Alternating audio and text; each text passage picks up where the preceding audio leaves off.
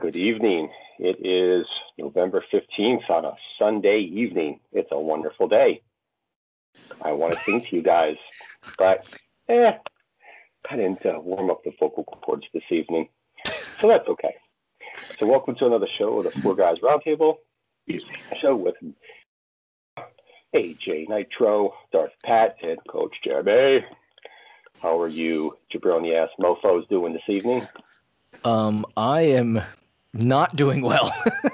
you sounded like Forrest Gump at the end there, Joe. I Mom. just throw random impersonations in every so bit. You know. Okay, so I'll, I'll, continue on the Forrest Gump. Uh, my, my mama told me don't bet on the Eagles because the Eagles they suck.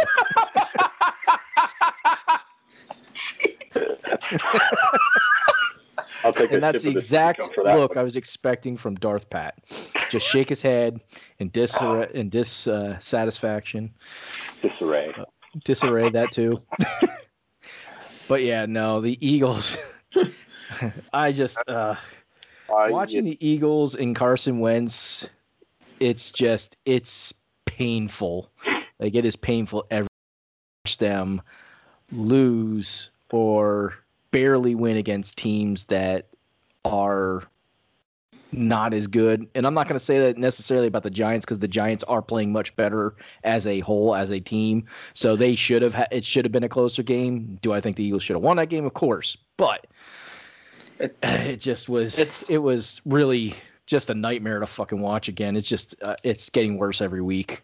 It's pretty painful to watch the Broncos too. They're pretty bad too, Jeremy. So, I mean, Eagles still have can't even say it with a straight face. no, it's not that. It's that. They still have the inside track to win that division. they're, they're, still leading the division by a half uh, game. Wow. So yeah, they're three five and one. The Giants are three and seven. So it's like the Eagles have one more game to play, and that tie could actually end up coming back to uh, you know to help them. But I was looking at the schedules of those two teams the rest of the way, and I think uh, they they play they play three or four teams in common. Like I think they both still have to play like the Seahawks, Cardinals, and Browns. Um, but the Eagles get to play both the Cowboys and Washington one more time, where the Giants only have one game with the Cowboys left. Mm-hmm. Uh, the Giants still get to play Cincinnati, and I can't remember who else. Um, Baltimore, I think, or they're who they will lose to. Um, but the Eagles could very well go like seven, eight, and one, win the division. You know, it's it's also possible the winner of this division is only going to have six wins. It's going to be. It's gonna be like it's gonna be like the worst thing ever. That, uh, it's it definitely is. The, the end of the Cardinals Bills game was awesome. Yeah, uh, we. I was just like, how do you how do you catch? How do you let that Hopkins catch that with there's three guys around him? Like. I missed uh, it. Awesome. Got me some major fantasy points, baby. Hail Mary, Jeremy, last play. DeAndre Hopkins. No, oh, Arizona oh, won. Oh my God. Not even like a traditional Hail Mary in that sense, too. He was running around and he was about to go out of bounds when he chucked it, even. it's like totally flushed out of the pocket, if you will. And yeah, he was practically, he did practically run to the sideline before he, uh, before he threw it up. So it wasn't one of the, your like traditional Hail Marys where he's just in the pocket, you know, and just waiting to heave it, you know. So it was uh, it was kind of atypical, I guess you could say. Yes. So saw, jo- go ahead, Jeremy. Sorry. I saw things in the Eagles Giants game today where I was just baffled. I saw the Giants take two uh, delay of game penalties because they were trying to draw the Eagles off sides. I saw the Eagles take one uh, delay the game penalty, trying to draw the Giants offsides. Um, I saw the Eagles go for it twice on for a two point conversion and missed one, made one. Um, I saw the Giants quarterback essentially score two running touchdowns. One was called back due to a holding penalty. Um, so the Eagles evidently didn't learn from the first game of what that quarterback draw looks like. So it was just, uh, it was, yeah. I just and watching Carson Wentz play, like I said, is just it's terrible. He he is the fact that they thought he was going to be an elite quarterback, and he still ha- he, he could still happen. But what I keep on seeing on a week to week basis he's not an elite quarterback. He's your average quarterback at this time. He's not an elite quarterback like some of these other guys, like you know Peyton Manning, Tom Brady, you know Ben Roethlisberger. Just, You know. just put it this way: the AFC is winning the Super Bowl this year. You just put your money on that. That's all. Yeah, I can't think of an NFC team that's going to take the, is going to Wow. win the Super Bowl. No, probably it's probably going to be the Chiefs too. Like I'll, I'll take Mahomes in the postseason right now, just about. Who, who are the best teams in the NFC by record right now? The Packers and the Saints, and it's like, Yeah, Packers have one loss. The Saints have two, and somebody else is seven and two, I believe, in the same division as the Saints. So they're Yeah. like. I think I think the Packers have two losses. And the the Packers, Pack- they're- Packers are seven and two. The Saints Yeah. are seven. The Buck the Bucs are seven and three. And the And then the- Seahawks are seven and three. Cardinals, Rams, Seahawks are all three. Six and two. Yeah, there's a three-way tie for that shit on that division. yeah, I just don't. I don't see an NFC team being strong enough to beat an AFC team this year. Even if it's not the Chiefs, who it's a very good possibility could be the Chiefs again this year. Even if I it's see- you know I think the Pittsburgh. way it happens is if it gets if, if it's a hot streak, like the NFC team hits a hot streak, like the last two games of the season or rides into the playoffs like that. Other than that, I fuck it. They're AFC's winning the Super Bowl. Yeah, Yeah, I mean, So- I, I would probably say that the Chiefs, Steelers, and Ravens are probably still the three best teams in the league right now. But Put the Bills fourth on that list. They still have I don't know. The, I, I'm looking at the standings right now, and I didn't realize this. Yeah, the Bills are seven to three. They've only outscored their opponents by a total of seven points for the season. So I that's know. not a it's not a great sign. yeah, their defense is keeping them in games. They're all yeah, their is their, their lacking. defense is.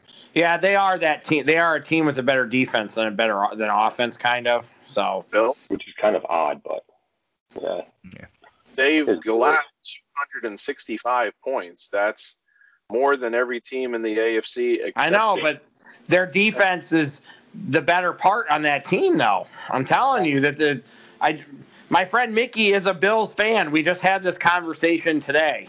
So but I'm just saying, then the fact that they've given up that many points isn't really helping that. How many yards? Are, how many total yards are they giving up though? That's That's a standings Yeah. page. See because you they could be getting teams could be getting short fields. Yeah, I see what you're, I see what you're getting. You're getting at. Yeah, it could be set up by that. It could be, you know, uh, other like you know defensive or special teams touchdowns by the other teams. But yeah, it's like Yeah. just on the surface that doesn't look great. That's all. Yeah. I mean, they did Yeah. they did just play back to back weeks. They did just play Seattle and Arizona, which are high octane offenses too. Yeah. So And they did in Seattle and Arizona both put up pretty good points on them too, so didn't help. Because when I saw the uh, Cardinals Bills game, I think it was 27-24, I believe it was at that point in time. Bills trailing by three. So it was, you know, you're already talking uh, almost 30 points there, and then they scored Yeah. a touchdown still. So thirty-two to thirty was the final. So. And the other funny thing is, is I'm looking up at the scoreboard here, and I, when I just said that I still think that the Chiefs, Steelers, and Ravens are the three best teams, I see that the Ravens are losing 20 to three to New England right now, and and it looks like New England's about to go in for another score. So and who was that? They're playing who? Pittsburgh, New England. Who's Baltimore's playing? playing- New the Oh, Bal- Ravens are playing there. Yeah, Sorry, I didn't hear who he said. I just heard New England. I didn't hear So, that. The other. Pittsburgh and the Chiefs at least.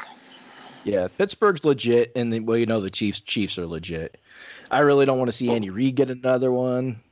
Just personal bias against him.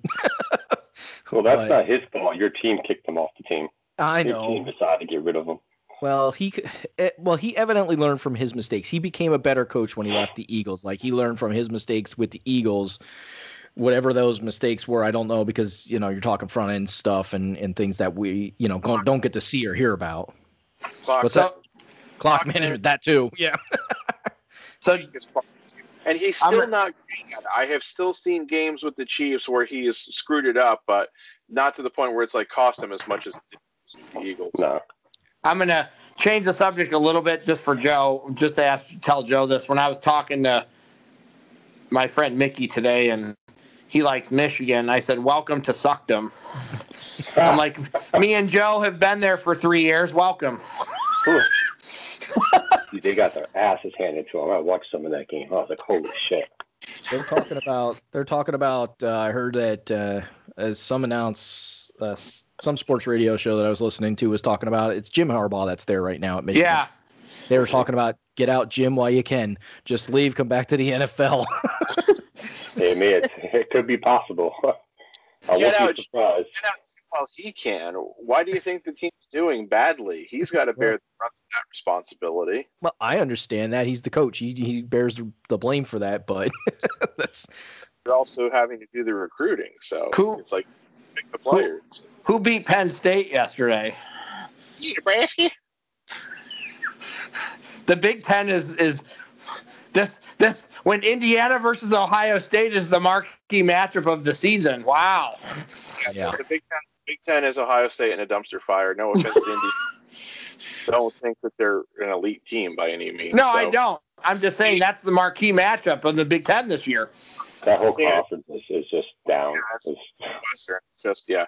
But um, I read an interesting stat about Penn State. Um, shit, there was three components to it. I can only remember two of them now. It was about like in the last 20 years, they've only played two games in which they gained more than 450 yards, uh, gave up fewer than 300 yards, and lost. They- how is both that of those- possible? both, both well turnovers, but uh, yeah, both of those games were in the last four weeks. It was the game against Indiana, and the game against Nebraska yesterday. So That's not happy, not happy times in Happy Valley. No, and it's it's it's not happy times in Tallahassee either. They they went 40 years without a losing season, and now they they were going to have three in a row. I don't know what it's exactly what the problem is at Penn State. I mean, you've had injuries, you've had guys opt out. Uh, I, I, I've always had this this feeling like pretty much every single game they were not ready to play when the game started. They like kicked it into gear in the second half in a- most every case, but they like did not show up ready to play the game. And to me, that's on the coaching. So, and they are the and they, and they are they are one of the worst tackling teams I have ever seen right now. Listen, college football's done for me. Both my teams are sucky. Um, my pro football team's lost three in a row. They need to win tomorrow night. And I'm just waiting for college basketball. Yeah, that's what I'm waiting for. I was I was Uh, I'm should probably be little. Yeah, what Pat? They should try to push college basketball back. Like I heard Rick Pitino made some kind of comment about May.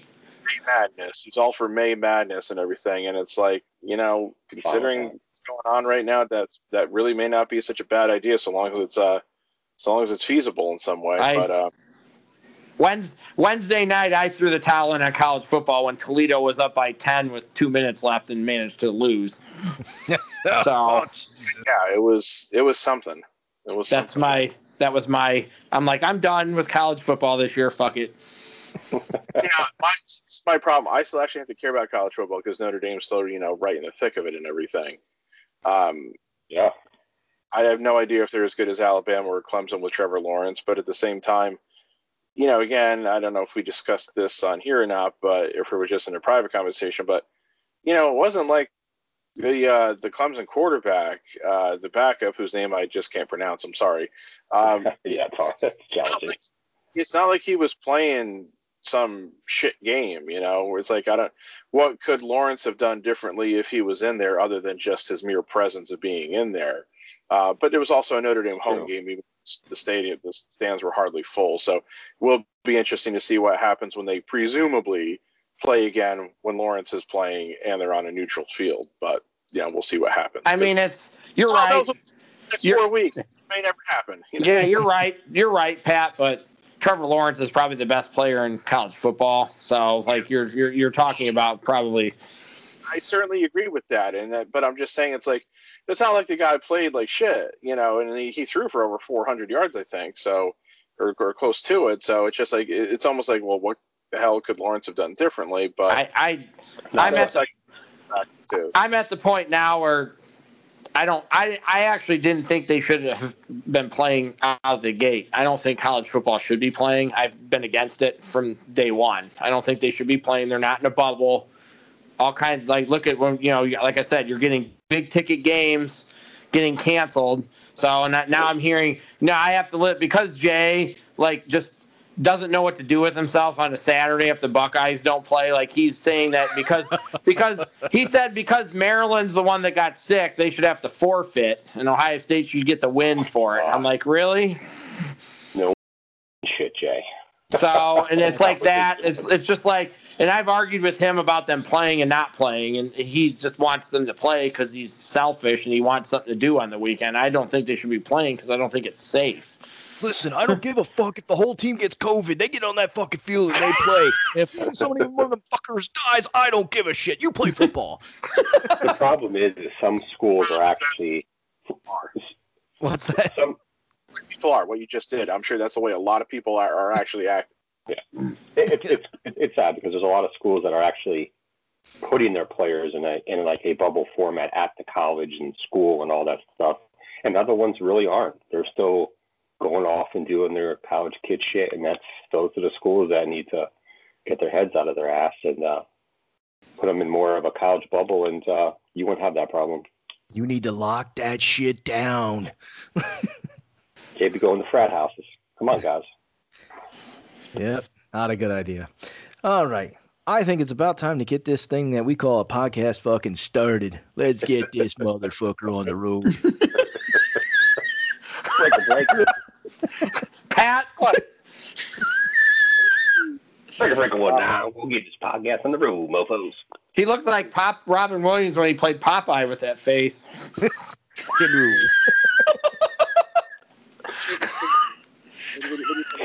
you- what do that movie is uh, pretty terrible. I don't know if you just thought it.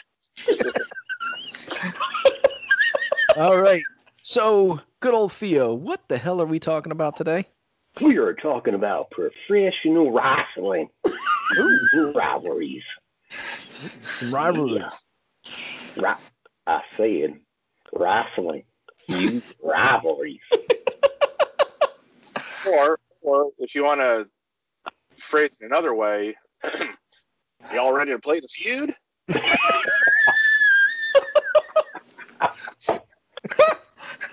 Oh, That was that was good, Pat. We surveyed 100 wrestling trolls on Twitter. That's right. To all our wrestling trolls out there, we don't like you because you guys make wrestling terrible. Your opinions, your thoughts really don't fucking matter. Just like ours don't, but yours really don't. Yeah, there's the, see the difference between us and you is we know our opinions don't matter. Correct. Your opinions matter. Wow. Uh, if our opinions mattered, we would be not sitting here with the four of us, and we'd be sitting up in Connecticut somewhere or somewhere else uh, with a job. In Yes, we would- professional Wrestling. we would be in a small conference room in Stamford. Uh, we would be, uh, you know, Trying to come up with terrible storylines. ideas around, and Uh. we would know that we had hit something or that something had struck a nerve when we would hear the phrase, "Damn it, that's such good shit." Uh, Which- Who knows? Who knows if that would have happened with us, uh, with us anyways? So Yes, it would have been. In, could you imagine us, all four of us, in a conference room shooting ideas at Vince? He'd be like, um, "No, um, no, um, nope, we have like these. that either." We we hey Vince, we we have these three announcer guys, and we're gonna put lucha masks on them, and it's gonna be a great reveal at the end. Nope, that's stupid. But did you just go out there with a hood like you were part of the Dark Ministry and uh, rip? It was me, Austin. It was me. Pretty much. That was that was pretty. Oh, motherfucker! But you know, and the other wrestling too, you know, getting Shaq in the ring doesn't really sound promising to me either. Which I saw pictures of him backstage the other day. He's been training. real, real quick before we get into our topic again. I'm, I'm sorry. Since you brought that up, I, I, I, again, I do not watch AEW. I don't even really listen to like Cornette's reviews of AEW because I feel like if I'm not watching the show, I really don't give a shit what he's saying about it. But was there like some kind of Tony Khan announcement where he said something was going to happen that was going to shift the balance of power in wrestling. Is that what he said? Um, I mean, I don't know if that's what he was referring to, but Because if that's if what he was claiming was Shaq showing up, then somebody I don't know. needs to smack him around pretty fast because that just shows he has no idea what's going on. Yeah. Yeah, Shaq's not going to do that much for your wrestling business uh, to bring that many more viewers to it. and and uh, you know, we guys, we we we you know, we play Monday Monday morning quarterback with Vince McMahon all the time. We we we, we like to take pot shots at him, but if he didn't want Shaq to fight Big Show because he wasn't in a good enough shape, somebody was probably telling Vince that. It wasn't just Vince walking out and saying, fuck this, this guy's too fat. So somebody was probably saying, I don't know if this is going to work. So if, if Yeah. Vince didn't want him at that point, and that was like five or whatever, however many years ago. So we're fast forwarding several years, and now AEW is going to take their try with him, and Cody is one of the better wrestlers in the world right now. So Cody, but this isn't Pat McAfee. This is Shaq. So this is not the same scenario where you can put one of your your like best wrestlers in the ring with some like celebrity person and expect gold to happen. I, I mm-hmm. can't see Cody and Shaq lighting the world on fire. No, and it, you're right. We do take a lot of pot shots at Vince McMahon, but when it comes down to it, he's been super successful over his career. Do we think he's a little out of touch? and Yes, Some of his yes. shit is going awry. yeah, of course, Absolutely. absolutely. But he's not completely. St- he's not stupid when it comes to he knows certain things will not fucking work but he'll try something once to see if it does and then rehash stuff that's worked in the past you know constantly Anyways, we digress. Sorry. Yeah. All right, so we're talking feuds or um, Rivalries. rivalries, whatever you want to call them, rivalries. Uh, rivalries, God damn it. So, Darth Pat, Yes. Give us um, what you would consider what makes a good feud or rivalry in wrestling. Give us like two key points. Well, I think the main thing is that you know there has to be there has to be a good reason for the two guys to be feuding. Um, you know, like there, so there has to be like because that's like the foundations. Like you know, why are they feuding? Is it over this? Is it over that? You know, like like why again? So just like the why, it has to be a strong foundation. You know, frequently that'll be it's over a championship, which is you know which is fine. Um, sometimes though i think some of the better feuds are based on something that's you know a little that runs maybe like even a little bit deeper than that and like the you know, custody of a child. Ugh. We're gonna pass on talking about that one. Continue, That one yeah, was. by, by the way of course friday was unfortunately the 15th anniversary of eddie guerrero's passing so um just to put everybody on a down note except for except for uh, aj over there uh anyway um no, I was thinking more of feuds that are built on like a personal matter. Um, just to, just two that kind of come to mind immediately that were built more like a personal matter than like fighting over a belt.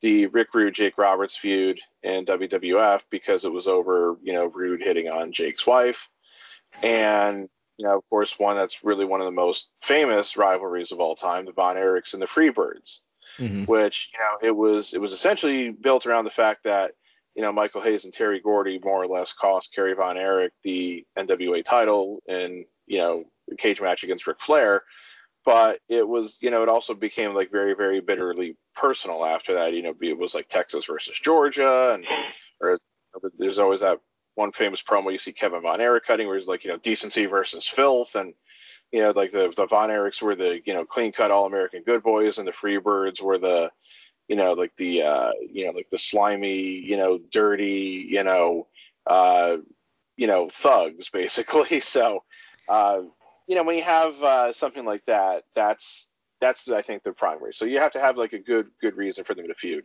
Just kind of a throw out like a um, like like a like a converse to that is something that didn't have a good feud. This didn't really become I think it was really just a one-off match. Edge versus Booker T at WrestleMania. Why did they have those two guys wrestle at WrestleMania? The main reason was because they had to get both guys on the card because they were Edge and Booker T, and they deserved to be on the card. Mm-hmm. But the storyline, if you want to call that, that they built around that is that Edge got a Japanese shampoo commercial instead of Booker T. You got my gig, sucker. if you want to know how bad that was in his book, Edge made fun of it and was basically mocked the whole the whole setup. So if one of the guys was in it was writing not two years after it took place about how stupid it was. Booker T was Booker T was entertaining during that. I will say that at least. I'm not saying that it wasn't entertaining that they had like a bad match or anything, but it was again, it was just like it was like the dumbest of dumb reasons. It was kind of like I think it was at that same WrestleMania, Kurt Angle wrestled Kane because they didn't really have anybody else for Angle to wrestle because you know he had been feuding with Triple H, but Triple H was in the title match and everything. And I think they tried to build some story where Angle blamed Kane for him having lost the opportunity to wrestle for the title. I don't even remember if that was remotely true, but again, it was just like Makeshift shit. I was just saying we got to have these guys on the WrestleMania card because they're former champions. They're you know basically at the top of the card, and so shit like that. So there has to be a great reason. Um, and then you really you basically have to be able to put on good matches because um, if you can't really put on good matches against each other in some way. Now I don't just mean from like a work rate reason because nobody's going to say that Hulk Hogan and Andre the Giant were putting on five star matches in 1987, especially you know, especially their WrestleMania three match, which again, like I've said, Meltzer gave like I think like negative two stars to. Um, so it doesn't necessarily have to be like built on work rate, but uh, it can it can be built on spectacle, and as long as that spectacle holds, which pretty much means that they don't wrestle like too frequently, and so like in like those days, you know, when there's only four pay per views a year, you could get away with that because they're they're they are they're not going to wrestle like in between the pay per views. You know, they'll they might cut promos on each other, they might do tag matches against each other, they might interfere, but they're not actually going to go one on one. So as long as you keep that aura of spectacle up, you know that works. That's something that they kind of did more recently with Goldberg and Lesnar, I think. Mhm. You know, even though again it was always kind of funny that the matches were ridiculously short, for whatever reason it just hit a nerve with like the live audience, and it's like we wanted to see this like you know another time, so it, it kind of worked. So again, just like having a really solid reason for there to be a feud, and then just again either they can put on great matches or they can put on matches that the audience wants to see for again maybe just the pure spectacle reason of it. Those are what's going to lead to great feuds. Okay. Sometimes sometimes like it, it it doesn't always work but some of the better feuds when you look back over time a lot of the times the guys are friends off camera they're like pretty good friends off camera and then you can cut deeper. When you cut a promo or something it can be a little bit more personal. Like like Shawn Michaels and Triple H have had a pretty good m- multiple times and it's because those guys are friends off camera. I think that like it doesn't always help, but I'm saying there's a lot of times where on some of these ones I have written down where they were friends off camera, and it it made it easier because then the, then the chemistry is there usually. So That's another like small factor that helps out. yeah, like Chris Jericho and Goldberg, if they would have ever fought, I don't know how well that would have ended up because they hated they legitimately didn't like each other and they weren't going to do anything to make the other person like look good. So that's an example of a feud I saw that was ranked, but they never really fought and it was more Jericho, you know, being an asshole and being a jerk to Goldberg, which was fine, but I don't think that that would have worked if they had fought because I don't think they because they just disliked each other so much. I think that one could have been a train wreck. Right. So you I could think say they have- so. match in like W. Sorry, Jeremy. Uh, in uh, WWE in mid 2003, and I think, and I think that they were both in the Elimination Chamber match, but I think that was it for like they actually like, you know, encountered in the ring. Obviously, what you're referring to is the everything that Jericho did in like 1998 in WCW. Goldberg basically flat out refused to do it, and they they could have really built something on that, but because Goldberg was uh, an asshole, they they they wasted it. So pretty much your point is it doesn't necessarily have to be a friendship, but they have to have really good chemistry that Yes. allows them to work on and off the camera together as a, as a unit to say we want this to look really good on TV. Here's what we here's what we should should do. So, you got any other points you want to add to that, AJ? I mean, I, I it it's it's harder to go back like and say back like with Hogan and Andre like that era. Mm-hmm. Sometimes it was just like one or two promos. That's it.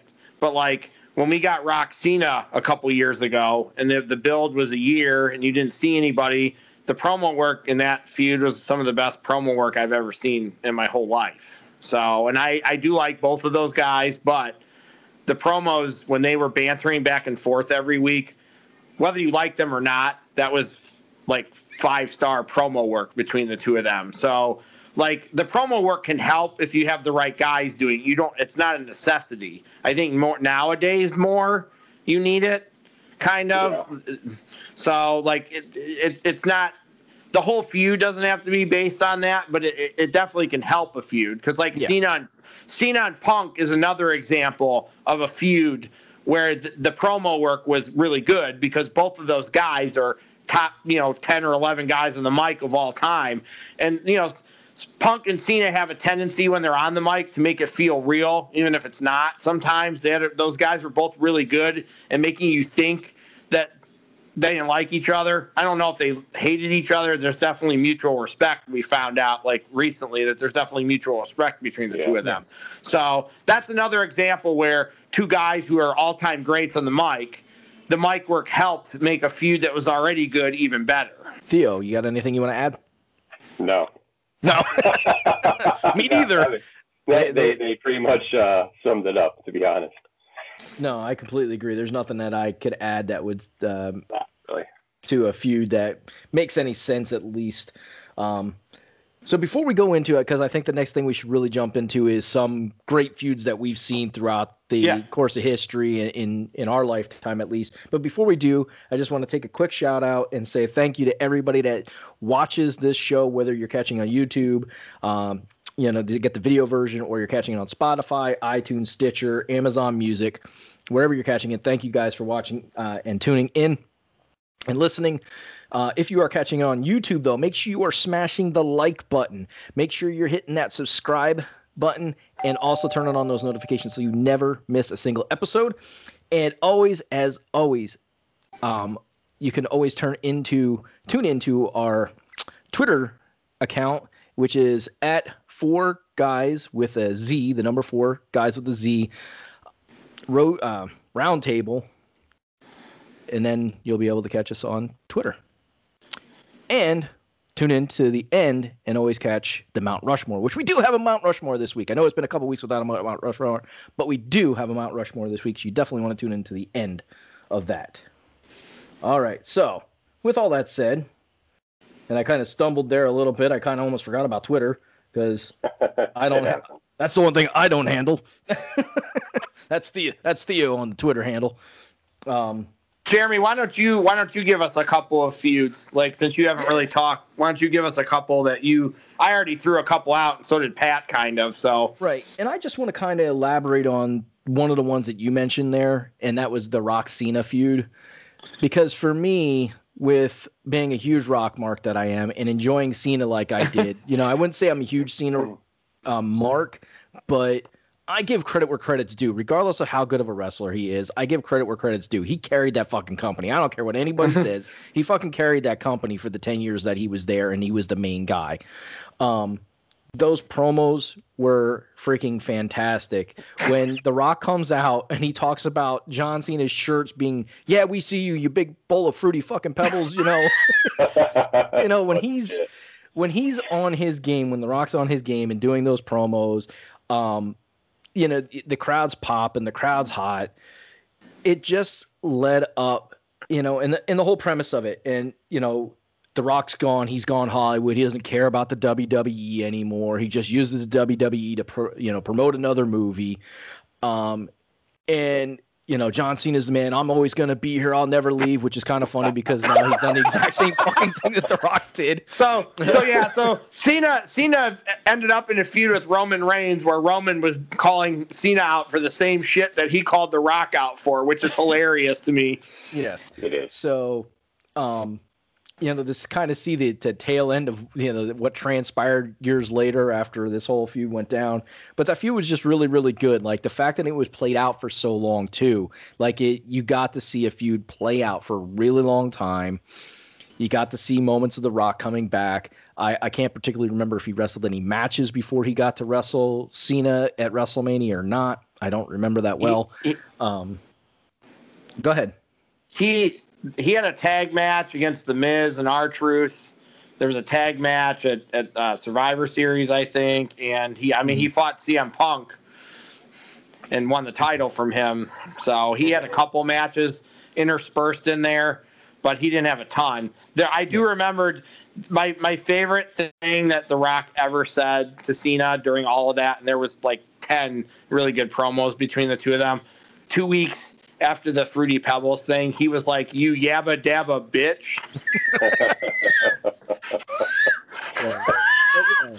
And then the match itself, the match was a was a good match. It wasn't a five star kill, you know, you know Well- match, but it was a good overall match that really concluded the feud. Like it, it, it was able, it was the climax of the movie, and it ended, and you knew what, you know, The- who the I winner think was. I think the first match was better. I think the first match was a little bit better, the one that The Rock won. But me and Joe saw the second one. We were in attendance for the second one, and it, it was probably It was a a good match. three and three and three quarters, four star match. I think the first one maybe I would give four and a quarter if I was being generous. I do think the first one was a smidge better than the second one, but you're right. That feud is a really good example of one that because sometimes the feuds are really short. Sometimes mm-hmm. now, especially nowadays, we get a three or four month feud. We're trying to compare three and four month feuds now to five year feuds from back in the 80s and 90s. So it's it's it gets it gets harder to compare because it's different. Like Pat Right. said, there was only four pay per views back then. They can't drag the stuff out. It's harder for them to drag it out because if they start dragging it out too much, the wrestling community, myself included, gets pissed off and says, "What are we slow burning Sasha and Bayley for three years? Jesus!" Yeah, Nothing like a good slow burn. Mm. All right, so I do want to talk about. yes, Slow that kind of burn, and there's the other certain kind of burn that you don't want. we don't want to hear anything about that one, Jeremy. So, Never had that problem, thank God. well, that's Um, good to know. Nope. But the other feud that I want to talk about, and I'm going to go back, you know, to quite a quite a few quite a few years ago, a couple decades ago actually, and the Mega Powers implode. You know, like, that feud, like I don't, you go back to Hulk Hogan and Macho Man Randy Savage. That feud was just, it was fucking incredible. And- it was a an amazing feud for I- those two. I, I knew that was coming that night on the main event. Like I was watching, knowing they're they're imploding tonight. oh yeah, you knew it as soon as Oh yeah. like that match kind of started, you're like, hmm, something's gonna fucking happen. You're like, oh, Miss You had that Elizabeth just got feeling. picked up by Hogan. It's freaking on. Like as soon as Hogan picked up Miss Elizabeth, you're like, it's on. Forget it. Macho Man's gonna lose his goddamn mind. Like he's Yep. literally gonna lose his shit. And he did, and it was it. That was the one time that. Well, there's been many times, but that was one time when Vince was like on the freaking money. He's like, "You guys are the freaking main people right now. You guys are gonna draw some mega cash for this company. Yeah. We got to break you up, and we've got to do it. And here's gonna be the angle." And, and they both, you know, Macho Man was cool with it, and you know, watching uh, the Macho Man Dark Side of the Ring um, episode, He was paranoid. he was fucking paranoid as shit. that, dude, that dude was really super paranoid. But uh, you know, so it played right into his personal, it, you know, his personal paranoia, and made it come to life in wrestling. So it was so realistic to be able to see on the screen and watch, and and, and Hogan being the more of the theatrical than being a really great wrestler it was it was right up his freaking alley to be able to do that feud. So I mean, that was probably one of my favorite feuds of all freaking time was that the Mega Powers explode. You know, ev- feud. eventually, eventually, Savage got to the point where he needed to be paranoid if he slept with Stephanie. So oh no, here we go. Allegedly. I would have been paranoid if I was him. Then I would have been like, "Oh shit! If, if Vince finds out, I'm in trouble." Oh man. Pat, no comment from the peanut gallery on that one. I figured you'd say something. He's not gonna touch. Oh, T- today today would have been Macho Man's 68th birthday. I, I saw that. Oh, Yep. Crazy. It's crazy the way we lost him. Such a you know, it sucks because he was such a good in ring performer. And I we all he- liked him. All four of us on here, legitimate. Like we all liked Savage. Yeah. There's no dislike here. We all liked him. So I think his personal issues outside the ring kind of messed up with him being able to be like that number one like Hogan was. I think he really kind of unfortunately it got he got overshadowed by Hogan, but I think some of his personal issues outside of the ring like just, you know, kind of played Yeah. with the fact that he never got to that number one spot where he could have cuz he had the in-ring ability and he had the mic skills. Like he Yeah. had the package. He really oh, I mean- did. oh yeah, he was a good announcer too. I liked when he was an announcer. I, I liked the, you know, that was that was fun to listen to him. I mean, he, he was on top. I mean, and if he wasn't like the number one guy, he was very much like the number one A guy. And I mean, they put the title on him the first time because Hogan was going to be off for most of that time, which he was. And they put the title on him the second time because Hogan wasn't there. Uh, and they hadn't really elevated Bret Hart, you know, quite yet and everything. But then, you know, of course, the other problem was is that they really started to phase him out uh, kind of against his will. So, you know, I mean, that's why he left, and that's why he went to WCW. So, you know, he, I still always think of him as being one of the top guys ever, too. Oh, because, absolutely. You know, he, uh, he's one of the few guys who have really to, to have legitimately held, you know, both world titles, you know, like from both companies. So, um, yeah, that's that's that's a that's a pretty small list of guys who did. So, Yeah, Absolutely. All right, so I gave you two of mine. Who wants to? Who? Well, I'll, I'll go. I'll give Theo. Theo. yeah, Theo hasn't said much, so let him go. I'm just waiting patiently, just sitting here in the background. Waiting. um, uh, one of my personal favorite personal feuds was with two of my favorite wrestlers. Uh, is the Edge, Hardy, and Alita feud. That was a great one too. That was a good one. Uh, yes, where it became real personal. Edge started doing a little hanky panky with Mrs. Lita Lita when he was uh, dating Mrs. Uh, Mr. Hardy over there. Um, We got a sex show on TV. I know it was great. Um, no, I, I, I enjoyed that feud. That it, you could tell that feud was just personal. You didn't even, even if you didn't even know what was really going on behind the scenes, you the way Hardy was talking, the look in his face, his eyes. Edge, same thing. It was just kind of like you kind of knew, like, all right, they really don't like each other right now. So what's is this a is this a fake feud with Lita or is this a real story in the background? And then when you find out it's a real story, it makes a whole lot more sense. But it was a good feud. Mhm. I enjoyed it. That's one of them. And where's my other feud I had here? Oh, oh, oh. My other favorite feud since Mr. AJ dropped my CM Punk. Well, you can go. You can. You I didn't what? talk about it. I didn't talk about it that much, Joe. You can expound on it. I just talked about the mic stuff. Um, my other feud really was the Daniel Bryan versus the Authority. I, I liked the whole small guy trying to climb the ladder to uh, take down the, you know, the top top people, you know, the people running the business.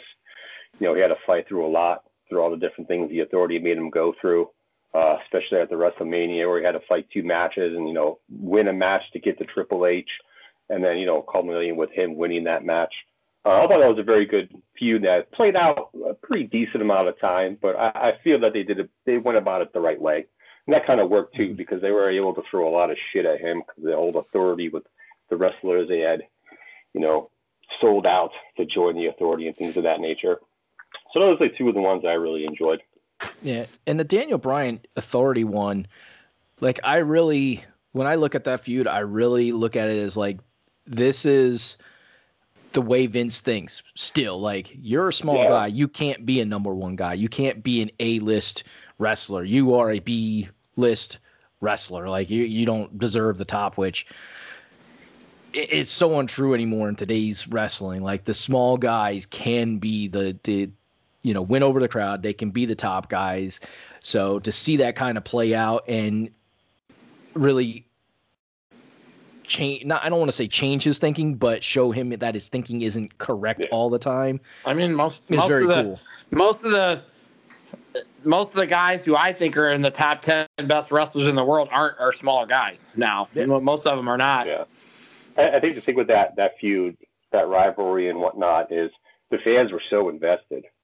You know, you know, Daniel Bryan comes into WWE as, you know, from the indie circuit, you know, you know, the original NXT where you had your coach um, and whatnot, and then you know, you know, be pulled up to the main roster and kind of start doing what you know he normally does. And people were really invested in that, you know, the whole yes movement and all that stuff. But that was a very vested uh, feud. I think one of the it's one of my top five feuds of all time for me. I just wish he wouldn't have grown his beard out so long because he started to look like a homeless person. He definitely did. like shave that He shit, looked- man, just a little He bit. look. He started to look like Happy Gilmore's caddy. Maybe I'll see him come up trying to clean my window. I just want to want, want to know what you jabroni asses are going to say about me when I start letting my beard grow. Huh? ah, ah, I'm going to call me a homeless guy now, guys. Huh? As long as you keep it brushed nice and cl- combed, shit. I mean, Daniel Bryan's looked like he hadn't fucking combed it either. Yeah, Dan Uh, O'Brien looked like he hadn't taken a shower for a while too. Even Oh shit! Where's your pants? I've done He fucking laundry in pulls two months. What you talking about? Natural. El Pulls him out of the natural. washer. Uh, all right, I'm gonna kick it over to Darth Pat. Darth Pat, give us Yeah. one or two feuds. No. No, okay. AJ, give us one or two feuds. um, yeah, yeah, like you said, like you know, a lot of times it's hard to compare, like you know, the older days to the newer days. I mean, uh, you know, I was like, you know, I was doing some research and like seeing what some people said were like, you know, like like great feuds, like greatest feuds of all time, and I was looking for more old school ones, like ones that maybe I wasn't familiar with. Um, and a few popped up, like the Briscoes versus the Funks, which is one that I, you know, also think and I and I think also this would have been true like back in like the territory days. Um, you know, feuds that could like go from territory to territory. There's probably something special about that because that means, especially in those days, that you could, you know, make people believers in multiple areas and everything. So, True. uh, like um, Abdullah the Butcher and Carlos Colon, like they feuded like everywhere. Uh, Abdullah did the same thing with Bruiser Brody. Um, you know, the feuds like that are always kind of intriguing. Uh, the Midnight Express versus the Rock and Roll Express. I mean, that started in Mid South and went to Jim Crockett Promotions. So I find feuds like that to be interesting, where like you know they kind of they almost kind of follow each other from one place to the other, and inevitably they they end up you know meeting with each other. But some some feuds that um always kind of stood out to me. Um, I don't really want to say Hogan Andre is the one that I grew up on because I actually feel like I started, I came into wrestling like a little bit after that. So like Hogan Savage was kind of more of a big thing to me than Hogan Andre was. So Right. kind of just bypass that. Um, Bret Michaels and or Bret Michaels, woo, poison. Who's what? you know, Got Brett, rock and roll bands going on now? Yeah. Talking music? Bret Hart and Shawn Michaels, I think, will always be one of the most enduring rivalries of all time. And, you know, it's funny, we commented earlier about when you have two guys who are like friends or at least, you know, have mutual respect and have like chemistry with each other or whatever. Um, They had You know- two of the three. They had mutual respect and they had chemistry. They just didn't like each other. Well, right, but it's like at, at first though they did like each other, but it just it it just deteriorated over time for whatever reason, and I really think the reason was just you know just a- Michael's attitude. It, it was based on that, but it was really a clash of philosophies too. It was Michaels was more willing to you know embrace like the newer way things were going, and Bret was reluctant to do so. You know, we're talking about like like the the proto attitude stuff from like 1997, basically. Mhm. You know, like the DX shit and everything. Really, like you know, Bret was still kind of in like the a bit of an old school mindset where he should be like appealing to families and everything like that, and it shouldn't be as vulgar. So you could you could throw some blame on Bret for just like you know Oh, not yeah. adapting times.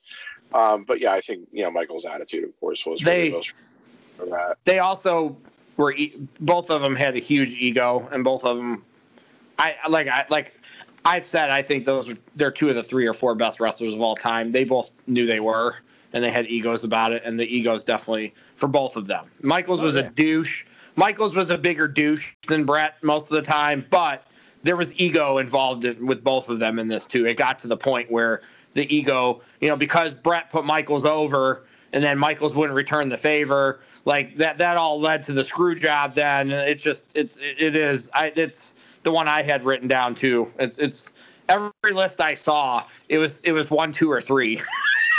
This feud. It's because it's almost taken on this like you know even though that they've more or less made peace with each other they, they i mean they did the public thing you know and in the ring there was about 10 years ago now god i can't believe it was 10 years ago already Shit. um Yeah, we're getting old. well it's not that I don't think it's like it was that long ago to me it's like a lot of shit's happened to me in the last 10 years I but anyway um you know, we, we, we assume that they've made peace in, in real life. I mean, I think they have, but I think it's also going to be a thing. There's always going to be like that little bit of tension between them and everything. Uh, you know, I, and like you said, I, I uh, one of the problems with, with Bret is something that Jim Cornette has always said. He always felt like the biggest problem Bret had was that he took himself too seriously. And Yeah. I, something I've also heard Bruce Pritchard say. Like Bruce Pritchard says, like you know, he always had the attitude that he won that title, and it's no, you were given that title. You know. i mean they In that respect. they had they had you know the Iron Man match. I was actually at '92 Survivor Series when they fought in the main event, so they had like really good matches. Like it's not like we're gonna ever say, oh, man, Bret Hart and uh, Shawn Michaels stunk the joint up. Like they, I mean, you have two guys who are, you know, we're talking. This is like if we were to talk about Steamboat and Flair. You're talking about like guys like who are that good in the ring together. Like you're talking about Steamboat Flair type chemistry with Bret and Shawn. So Yeah, true. So, all right. So another one that always kind of sticks out to me, and you could say that this is like a cop out, and in some ways it is, but NWO versus WCW, because you know I mean, I had NWO versus Sting down. I had it more broken into that, but yes. Yeah, but I mean, I mean, and in a lot of ways, that was definitely where it was all leading. Was that Sting had to be, you know, the savior? But you know, that was the way that they kept selling it to us for 16 months, 18 months, however long it really, was between, you know, Bash at the Beach '96 and Starcade '97. Uh, you know, it was always about like, you know, who from WCW is going to stand up and challenge these guys, and you know, the problem was, of course, that the feud was largely one-sided. You know, and that always. even if the NWO lost, they'd always find the ways to get the belts back on the NWO, which it it that was only going to work up to a point. The problem was they got to that point and then they didn't, you know, just they didn't do the right thing afterward there. But you know, it was like you had a couple guys who were constantly fighting them, whether it was the Giant or DDP, uh, or you know, for a time they're you know Piper and Flair until, of course, they couldn't get along with each other, and you know that broke down and all that other shit. But of course, you know it always really had to be Sting. But that really, of course, is what you know helped WCW, you know, take take flight in so many ways. The fact that they really did make it seem for a while still uh, that again it is it was this hostile that, that it was this hostile invasion. I mean you could kind of mock some of the choices and everything, but the fact that even after the initial three, you know, they had the giant join up only to kick him out, of course, but that they brought in DiBiase and Syxx and Vincent. Uh, you know, again, it continued the perception that it was like some kind of invasion from the other, from you know, the company up north and everything. So, Mhm. uh, that's why I feel it really worked. And you know, obviously, of course, it put WCW on top for as long as that period of time, and uh, you know, really made you feel like uh, something was, uh, you know, something like really big was always happening. And like every time the NWO showed up, that you know, there was going to be there was going to be problems. Like they were going to either wreak havoc, or then if they did, you know, all of a sudden Sting was going to drop down from the rafters. So it's like you, you know, you know, you felt like you could never change the channel when that was going on. And what we and we might as well go go to this one. It doesn't have to be anybody's. What feud in WWE changed everything? Because it's it's number one on almost every list I saw.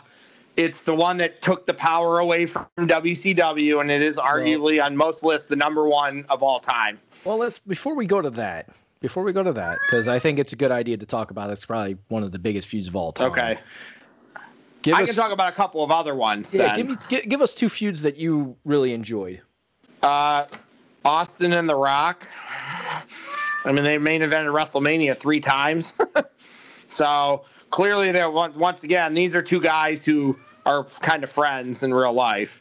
So mm-hmm. watching The Rock call him a white trash hillbilly and redneck was hilarious to me because at, at the time I didn't really know that they were that good of friends. So seeing that all go down I mean, those are the two biggest stars of the Attitude Era in the feud, and it they wrestled at three different WrestleManias, so they clearly had so much chemistry that they one year fought, another year fought. We're going to skip a year, and then we're going to fight again. Meow.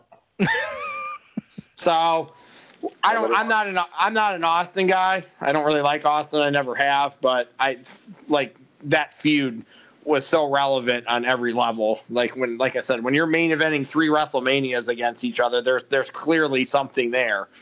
So, especially closer to like this generation than the older generation, to have the same guy fight each other three times at three out of four WrestleManias, it's harder to do that. The the the closer to like the future we are now, it's really hard to have the same guys main eventing three WrestleManias out of four. I don't know if we're going to ever see that anytime soon. Mm-hmm. It's, so it's unlikely, but you never know. And uh, I got two here. I'm trying to decide which one to go with. Okay. I'm gonna I'm gonna go with the Horsemen versus the Road Warriors and the Superpowers because we got two War Games matches because of that. The first two War Games matches happened because of this feud. Obviously, the feud carried over because the War Games happened year a year apart. So we got two War Games matches out of this feud, and the Horsemen are, you know, we we've already talked about how the the Horsemen started the, you know, the faction or whatever. We and the Road Warriors and Nikita Koloff and Dusty Rhodes were the perfect like people to feud with them. So because they, those were they were all faces at the time, and like I said, we got War Games from it. And yeah. War Games, War Games, in my personal opinion, is WCW's greatest creation other than the NWO. So I I, I love the War Games. I I've, I went all the matches ranked just because I was curious to see where the NXT ones fall in the ranking. So, and WWE resurrected it, and they've done it right. So, th- this feud got us the War Games.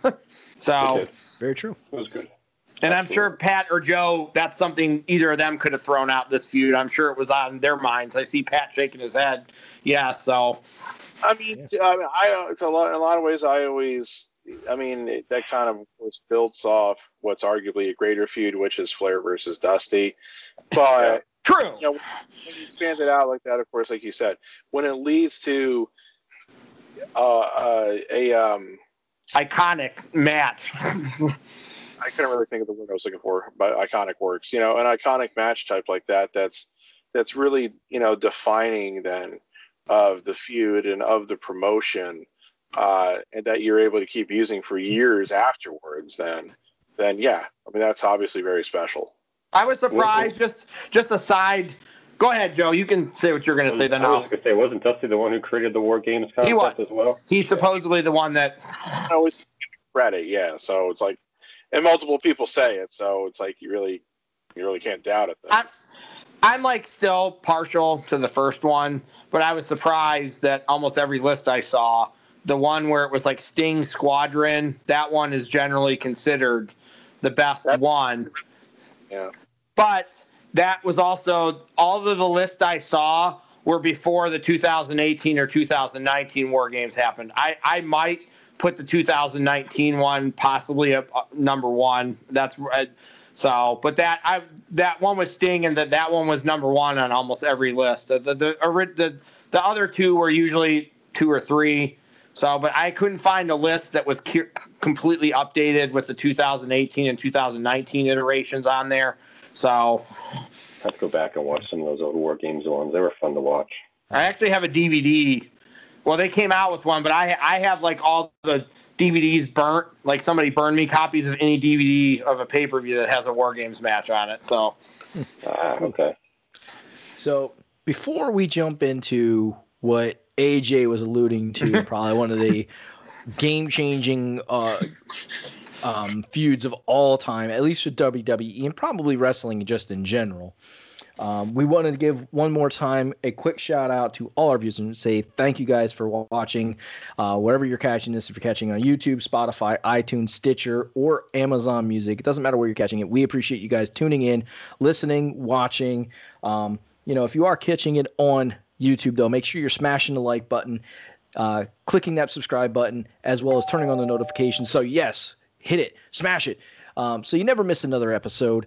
Um, we try to come to you guys weekly. Uh, we've missed a couple weeks here, but you know we're back on track now. And you can catch us on Twitter at four, the number four guys with a Z roundtable.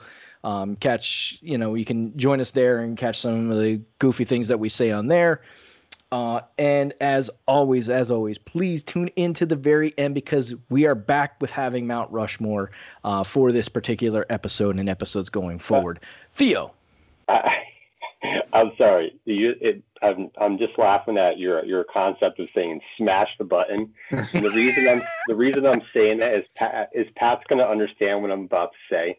Because me and Pat both worked at the same place. We worked for uh, T-Mobile back in the day, and we used to get people that would call in. I'm like, okay, can you please press this button? Okay, I'm smashing it, but it ain't working, for you, Joe. it was constant. and and look, I understand. You know, this is a big country, people all over this great land. You know, fifty states. Everybody has their own little regional, you know, terms and sayings and everything. I never fucking got why people said that they would smash the buttons. And again, you laugh so much. and also just for like more further context, you know, this is really the pre-smartphone age still, um, for the most part. So Blackberries were kind of the thing at that time, and some of the PDAs and MDAs, but it was just funny. Like I, I remember, I remember. I'm sorry, go all track. I remember an 81 year old lady called in because she Oh, had boy. issues with her BlackBerry, and I legitimately had to ask her. I was like, "Ma'am, why do you have a BlackBerry?" She's like, "Well, my grandson told me it was a cool phone, so he bought me a BlackBerry." I said, "You need to tell your grandson to go buy you a simpler phone." She's like, "She's like, sweetheart Joe, I, I agree with you because I just can't understand this BlackBerry crap. I just, I'm just so confused." But it was funny. She's like, "Joe, I'm smashing the buttons like you telling me, but it just isn't working." It's just like smash. It, I'd never heard that before, ever. And it was like a weird Midwest and Southern thing. Smashing them buttons for you, Joe. It's just not working. I lost my mind. Sorry, I got sidetracked. But when you said smash the like button, it just popped in my head and I'm like, oh, Pat's so gonna know what I'm talking about. This is funny. Jeremy, before we before we delve into the the, Yes, the big the big big feud, I have one, I have one or two more. I don't know if anybody else. If we want to talk about a couple more, just to throw out there, because I don't want these to get left by the wayside. So okay, Sure. quick hit, quick hit us with them.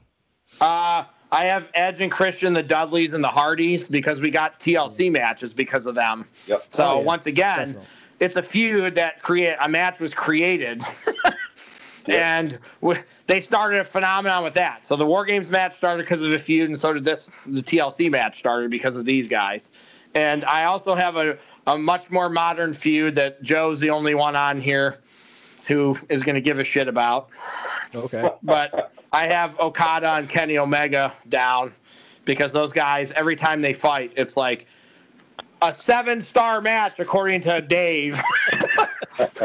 So New Japan, baby. they are they are sometimes. five star matches. They don't need to be anything more than five. So No. unfortunately, he seems to think it's okay to throw around sixes and sevens.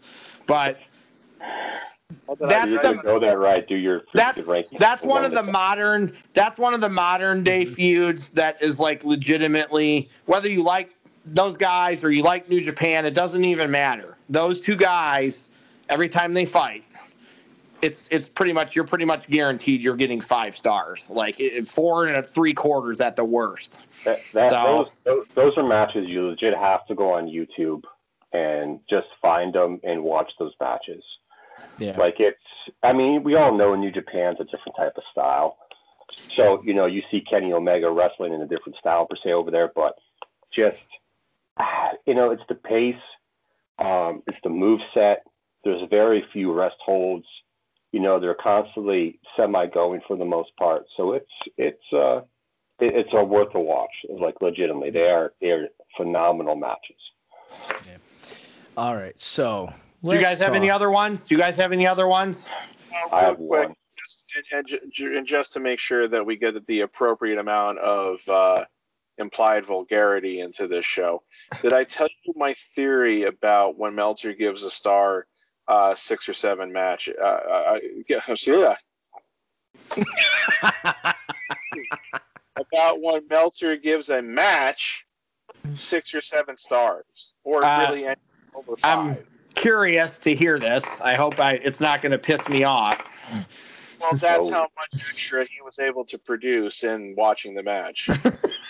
Uh, So it gave him so it gave him a bonus, so therefore he gave the match a bonus. I love it, that. Oh, that was funny. I like that. I have no proof of this. Now, see, you guys cannot make fun of Pat now because he's made a fucking perverted comment and a perverted joke. Yeah. How many away from all podcasts? How many podcasts deep are we? We're on number 23, but that's okay. It's never too late. Do you do you want me to bring up that three letter term and watch his face again? That's how many stars Meltzer will give to the next Okada Omega match. Uh, I just have one quick one, and this is a TNA one.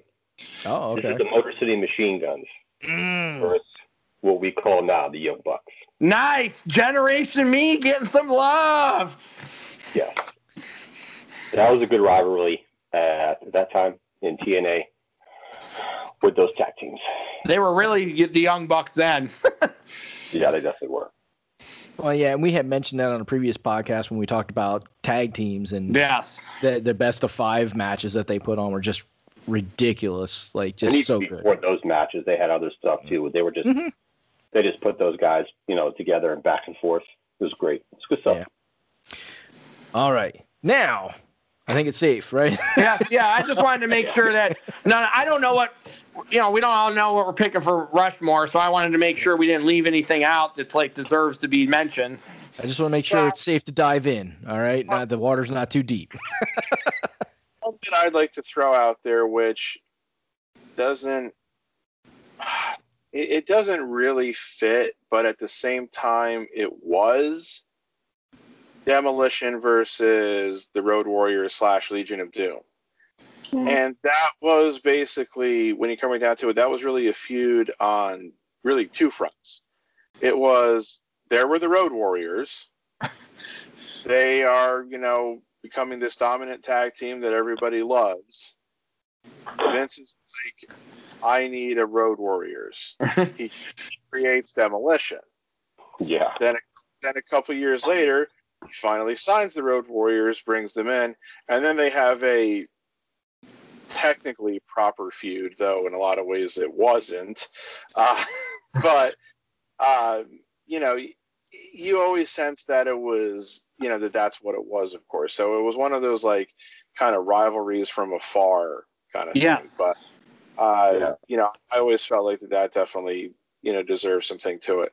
Um, another one that always kind of stuck out to me, and I think this even won like Pro Wrestling Illustrated's like feud of the year or whatever the award was, or however Yeah. they named it, in 1997, uh, was Savage against Diamond Dallas Page because Oh yeah, yeah. that, that got personal.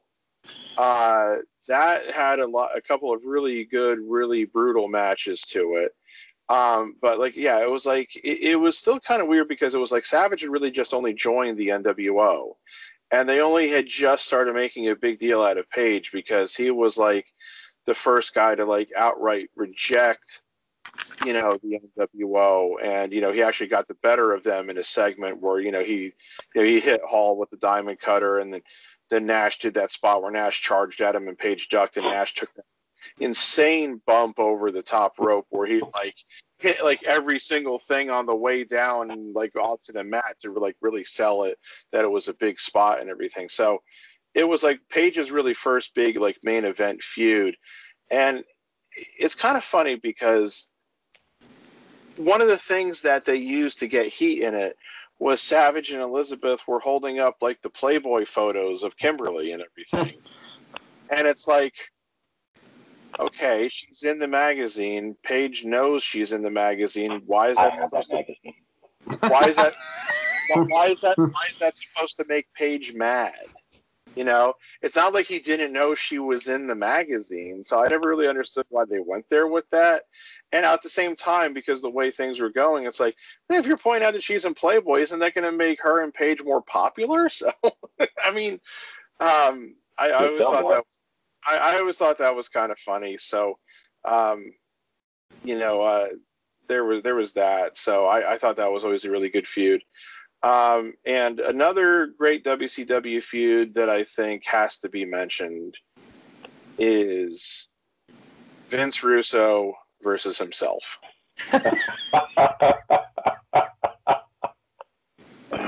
oh, good old Vince. And And now want to slap you across the face. And of course, at the end of the day, who won that feud? Nobody. Vince, Mc, Vince McMahon. yeah, pretty much. All right. So I just wanted just wanted to do a just wanted to do a dig at Russo. no problem. You can dig all you want at him. All right. So I'm gonna piss on his grave. so probably the feud for all feuds when it comes down to modern wrestling is the Stone Cold versus Vince McMahon feud. And I know that's what AJ was alluding to because we all watched it. Anybody who's ever watched wrestling um, right now has probably been told go back and watch this because it just it reignited WWE and made it what it was in that attitude era. But It because- really because we all want to kick the beat the shit out of our boss. So everybody wants to do that every day. Right. So like that made it real for people. We're like, fuck, fuck this. We, he gets to beat his boss up. So I mean, Vince over time learned how to sell the stunner because the first time he did Looked like he had- terrible. looked like he got his neck literally fucking snapped. We are like, oh my god, he's fucking dead. like, oh my god. hey, as bad as Vince taking that stunner the first time was, we all know what the worst ever stunner taking. Linda McMahon taking the stunner? Oh, No, not Linda, because that was really bad too. No, you have to. WrestleMania, WrestleMania 23. The Battle of the Billionaires. Oh Jesus! oh, God. Our soon Yeah. former president took that stunner so bad. Well, he shouldn't have been taking a stunner in the first place, but that's besides the point. But yeah, th- I mean, this feud, He should have taken a stunner. maybe a legit stunner. He had to earn his way into the WWE Hall of Fame, right? So it's it's one of those feuds that, like AJ said, you're watching a guy beat the shit out of his boss, and most people at some point in time in their working career have probably wanted to punch their boss in the face. It's you know once or twice, or maybe a whole bunch of times before they decided to leave. So it's just one of those feuds that anybody in at any level can just see themselves in. That you know, I can, I want to punch my boss. So and Austin was super over because Austin could talk on the mic. Um, you know, Vince was super over because he became the mega heel. Like there, I can't Yeah. think of a heel that's ever been bigger than Vince McMahon. That's a non wrestler. Like I mean, that's it's crazy how a non wrestling figure can be like the ultimate heel. Like that's just crazy to me. Um, so it's and just it was one. it was the it was the perfect shot in the butt that WWE needed at the time. Like it, it, it it's exactly what they needed. It came at the exact right time, and WCW was probably ruined on some level from that point going forward. Whether it took th- two years or three years, as soon as WWE got back in the driver's seat and had Austin, The Rock, and DX, WCW was in trouble from that point on. Right, and it's one of those things because they were able to use that feud over years. Mhm. Like it wasn't just like a one and done. It was years because Well, yeah, because Vince was with The Rock. Vince was even with The Rock, so that was like an offshoot of it to some degree. So right, the there was so- corporation, yeah, there were so many things that they involved. Stone Cold. and then when he was in the ministry, then he was in the ministry. It was me, Austin. Like there was just so many iterations of that feud that like even if it wasn't Vince and Stone Cold directly against each other, Vince was behind the scenes of something that involved Stone Cold to piss him off that he was going to get at the boss some way or somehow if he had to go through 10 other wrestlers to get there, you know, it was you know, in part of that feud, I mean, he drives down the fucking beer truck, smashes it into the ring, actually legitimately moves the ring when he runs into the No. fucking ring, and That just hoses down you know that's one of the iconic moments in WWE was him in the beer truck, you know, and then of course they had to do angle with the milk truck, which was just kind of goofy, but it worked though, but yeah. It, it- I mean, I they for me, it got it got lame to me at some point because I'm like, oh, Stone Cold had his CDL license. Good for him. He can drive every vehicle imaginable into the ring. So let's find what vehicle we can drive in next. So we'll bring him out in a Zamboni. We'll bring a uh, cement mixer in and pour cement in Vince's Corvette. So they like got to the point where they were like, okay, I'm like, I get it. Austin can drive trucks. Good for him. I don't need to see 15 more different kinds of trucks driven into the arena at some point or another. It's like Braun Strowman nowadays. Whoop de doo, the guy can lift stuff and dump it over. I don't care. I found it amusing, especially when his I mean- Corvette got cemented. yeah. I mean the the the one the cool probably the one of the coolest things that he drove was the fucking monster truck. That was pretty fucking cool. But yeah, it Yeah. did get overplayed with all the different vehicles like he was randomly driving on a Monday night raw and shit like that. It's like, okay. I mean, I, I still think vehicle? that I still think the beer truck one is probably my favorite because uh, the, Vince and there is selling the shit out of it. Like that like, is swimming. vintage Vince.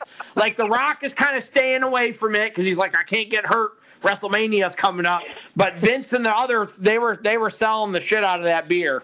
Yeah. Oh, Vince is literally fucking swimming at one time. He's like swimming. it was just that was absolute Say it, Pat. comedy. Say it. Come on, that promo. Say it about that promo. What? Uh, the beer truck? No, yeah, just say what what Vince always says. Give me one. Well, here's what we're gonna do. we're gonna drive out in this huge beer truck. And me and Shane and Rock are gonna be in the ring. And we're gonna dare you to come at us. And you're gonna throw a couple cans of beer at us. And then you're gonna take out this huge hose. I mean, it's not quite Now, as don't huge as Deborah. it's not quite as huge as something of mine, but it's damn close. Turn It's on two in one show, bro. It's two in one show. You're gonna turn on this hose, and all this beer is gonna come out of it, and you're just gonna fire this beer hose at all three of us, and it's gonna hit everybody in the first 20 rows around ringside. So, you're gonna basically try to drown us. Shane will be clinging to the ropes as if he's clinging to the side of the pool, trying to make sure his feet don't hit the bottom. And I'm gonna get knocked on my ass, and then I'm gonna literally try to start swimming on top of them. It's gonna look ridiculous, but it's gonna be such. Oh, I my God. Oh my god. Thank you, Pat. That was even better than I was expecting. Oh, Oh, well, you know God. what they say: if you're going to do something, don't half-ass it. Do it right. that's so right. true. Oh So- man. That leads me into we've talked about some really great feuds. We probably talked about one of the greatest feuds of all time. Now I want to hear some from what from each of you a stinker feud, like a feud that just made no fucking sense, was terrible, never came to a good conclusion, whatever you want to say about it. I want to know a stinker because we all know one. So I'm I'm interested to hear your stinker feuds. AJ, I'll give you. I'll, I'll ask you. The kennel, the kennel versus hell, the kennel from hell match kennel from Hell match. I don't with the big that one. boss man and the Undertaker, where they had dogs in the ring and they were shitting everywhere. I Yeah, with- vaguely remember that. Wasn't the big boss man Al Snow? The Uh, cow. I I don't remember that one. Oh, under I don't know why I always think Undertaker was in that. He had the Hell in a Cell match with the Boss Man at WrestleMania earlier that year, where they hung the Boss Man. No, the, the, the yeah, Al Snow and Boss Man then, but that the kennel from that that match was so bad that it doesn't really matter what the feud was when that's the end of it. It's almost like Kane and the Undertaker in the Inferno match when he accidentally got set on fire. See, I don't know the premise behind that because I don't remember that match at all. Like, I don't understand. I don't remember that feud. So, wh- what was the feud between them? What the hell made that match even happen? Uh, I think it was basically just that Big Boss Man was a bully. Uh, and he decided to target Al Snow because Al Snow was bringing a dog with him to the ring at that time. and yeah, they had a Hell in a Cell match and there were dogs inside it, and the dogs just shit everywhere. and it was also because uh, Boss Man like captured uh, Al Snow's dog and then apparently uh, killed him and fed him to Al Snow. Weird. Yeah, that feud makes That's why I don't very. no I don't sense. really remember it. which was kind, which was I guess in a way was was uh, kind of like a callback to when Earthquake had squashed Damien, and then Yes. he like then he made Quake burgers, which he then said were uh, were made from Damien's carcass. because that pillow inside the bag that earthquake sat on that pillow that he squashed Oh man. Um. Theo, what's a stinker feud? Uh, so um, mine's not really based on anything crazy like that. I barely remember it. Uh, this one kind of for me is just based off of these two guys. I think the the feud as far as the promos and outside the ring stuff was was good, but the end result in the ring just didn't turn out the way a lot of people expected. Considering the fact that I've seen both of these guys wrestle in New Japan and they put on 15 time better matches over there. Um, I did not care for the outcome of the AJ versus uh, Shinsuke feud that they had. Um, Mhm. I think it was started with the IC title or whatever the case may be, whatever. It's just the lead up was good. I was fine with that, but the in ring matches just didn't suffice to what. and then they turned nakamura heel because he didn't beat him Yeah, so it was kind of like the matches were just a okay, like maybe two and a half, three stars, which sucks for those two guys. but and then they turned them heel, and it was just it just stinks because I've seen both of them guys wrestle and go for like a 30 minute match in New Japan, you know, and just wrestle as a tag team in New Japan and against each other and whatnot. So it's kind of like it was a little downer for me to see two guys I really like have a match that was kind of like, ah, okay, let's move on to the next. Mhm. So that's that's it for me. That's that was one that was more like disappointing in per se. any any feud with braun strowman applies too I guess so. All right, Darth Pat. Oh boy. I mean there there's a couple I could think of uh, and in fact uh, to kind of refresh myself I'm looking at the Wrestling Observer worst feud of the year winners from since he start since uh, he he uh, started doing that until you know last year and there was a couple that popped into mind here like WWF versus the Alliance uh, Mm. because I mean It Yeah. was, but it. It's two things about that. I mean, obviously, again, when you didn't have any of the big WCW guys, it was kind of destined to be to, to fail. And kind of harkening to the whole Austin McMahon thing, and this is something I'm going to mention when we do our Mount Rushmore. Um, you know, they had aligned Vince and Austin earlier that year with the with the WrestleMania 17 match, and then obviously like Austin turns on Vince and the WWF to go head the alliance. It was almost as if they thought they needed to do Austin, you know, have Austin and McMahon feuding with each other again. But now Vince was the face and Austin was the heel. Nobody was going to buy that. Sorry. Um, Yeah. But that's not the one I was thinking of. I was thinking of one more recently, and uh, I now feel kind of vindicated for the fact that it also won one Meltzer's uh, worst feud of the year for that year. Bray Wyatt and Randy Orton. And I kind of hate saying this because I like Bray. I'm not as great with Orton. Orton just kind of bores me after a while. But there's really there's really two reasons why I think that this was a terrible feud. One, I still never understood why Orton joined the Wyatt family in the first place. I don't really remember what the reasoning for it was. If it was like he thought that that would help him like win the title again, or I, I just don't remember, and I honestly don't care to go look it up either. Um, and kind of with the same thing about that. You remember when the Wyatts like forced Daniel Bryan to join? Yeah, Brie- yeah. Remember how he started kind of dressing sort of like oh, like kind of like the way Yeah. Harper and Rowan. and? Orton didn't. Orton still dressed like Randy Orton, so I was like, they the, they're telling us where this is going. hmm Um, you know, I didn't mind Randy turning on Bray then at all. We knew that would have to happen. But the problem, of course, with that was that what Randy did is what a heel does, not what a face does. Uh, you know, Mhm. burning down somebody's house. But then, of course, the culmination of it all, that was one of the worst fucking WrestleMania title matches ever. Whoever, you know, they, like, uh, again, one of my favorite wrestling podcasters always likes to uh, ask uh, the people who he's interviewing, who booked this shit?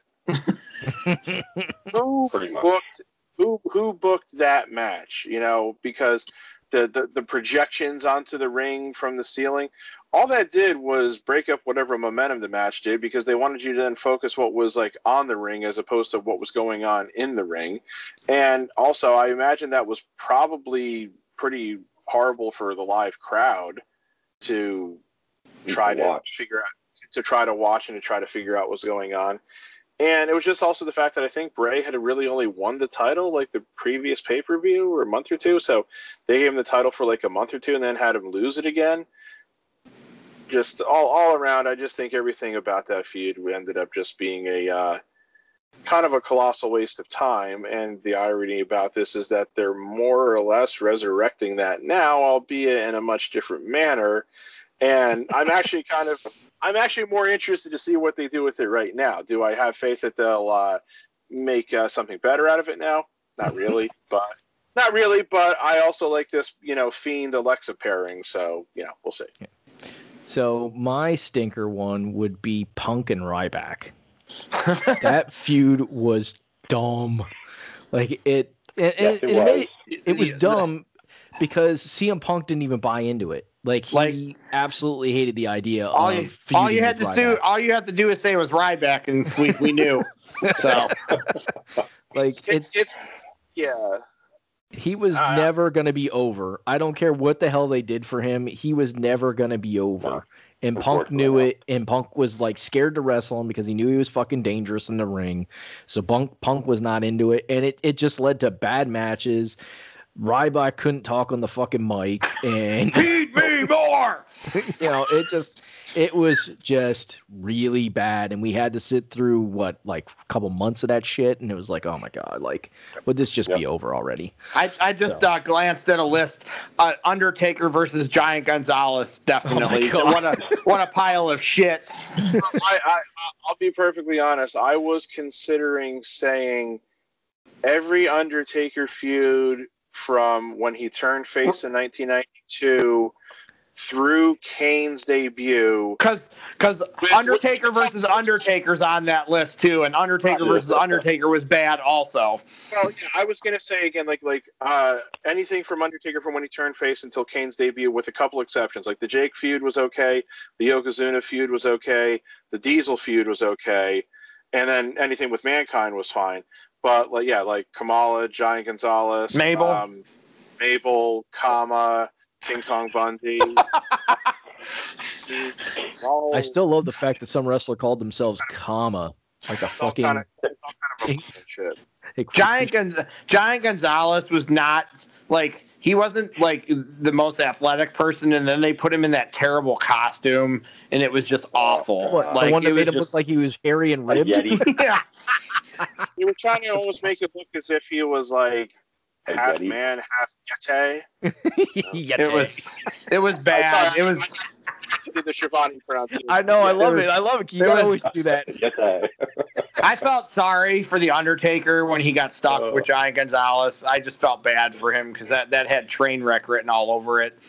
I'm pretty sure Yes, Prichard has said that that's the one feud he'll never forgive him for. Is Any- Any any anything involving the Great Khali could also qualify on this list. Oh, yeah. yeah. Uh, just w- about the Punk Ryback, um, I definitely see where you're coming from. I felt like at the time it made sense because he Ryback was getting a good crowd response, and they were starting to book him as like you know the the 21st century Goldberg. So Ooh. I was saying I was saying to myself, Is that what you want to be booked as? Did Goldberg not get over huge? Yes, yeah, he did. he did. I mean, th- that's all I'm like. That's what I'm talking about. here. I'm not talking. I'm not talking about match quality or promo skills or anything like that. All he had to, for a period of time there for Ryback, all he had to do was come out there, say, "Feed me more," hit guys with the same six or seven moves, and for whatever reason, the crowd was eating it up again as if it was brand new. it. Yeah. So when they put him against Punk, I seem to recall that some of the reasons for that was that Cena was a little dinged up, and I don't think they had any other really strong baby faces. So I think Vince took the attitude, um, let's strike while the iron's hot, even though it's a little too soon, and hopefully Yeah. Punk can get good matches out of him where it won't look like he's like you know limited or this that or the other thing. Problem was like you said, because I don't think Punk ever wanted to do it, and he had said on that podcast that he didn't want any part of Ryback or steroid guy as he called him.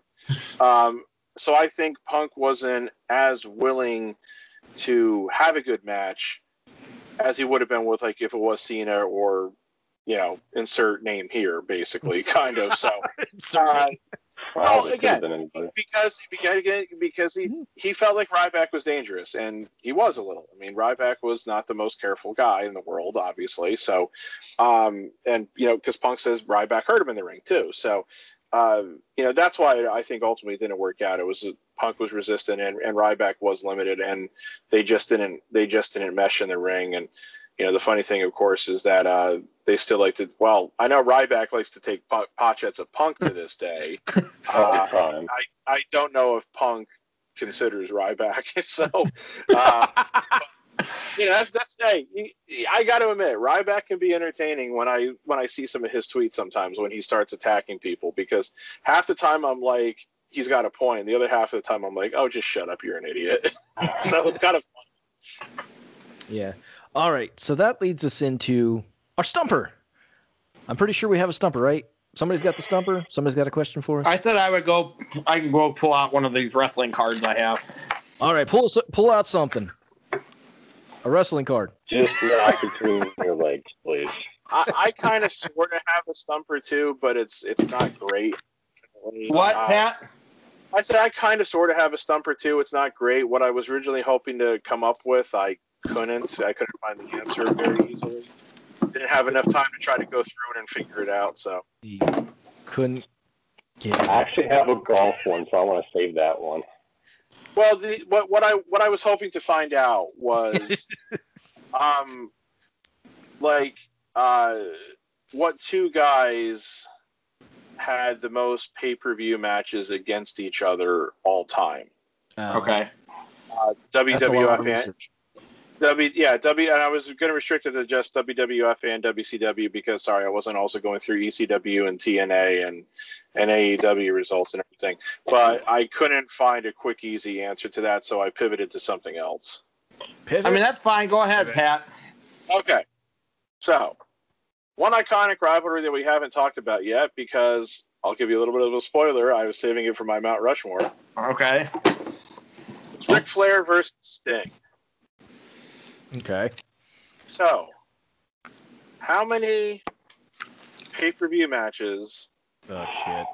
did Ric Flair and Sting face each other? And I will quickly say, this includes non one on one matches. So Okay. anytime that anytime they were opposing each other in some fashion. Is Clash of the Champions con- considered in this? No, this is just pay per views. Good, good, good question. It's just pay per view matches. Jesus. And I'm not a WCW guy by any freaking means. Oy. Well, I'm just gonna throw a number out there. You're talking pay-per-views, Ric Flair, Sting. I'm gonna say six different pay-per-view matches. Okay. I'm going to say seven. Okay. That was my first guess was seven. My I first down guess was six, Jeremy, so we flip flopped it. We take each other's answers. Joe's the only one I think that has a chance at this one because Yeah, he was I, a WCW guy. we're just flat out guessing at this point. His guess is as good as mine. Contemplation right now as well. I can tell. Is he contemplating or is he constipated? I'm not sure. No, I took my Metamucil today. I'm good. Oh, good. Well, if he, if he, I was gonna say if he was the latter, I don't want to know about it. Need that extra fiber when you get old. Man, this is this. Is, uh, I'm trying to remember all the times they wrestled each other in pay per views.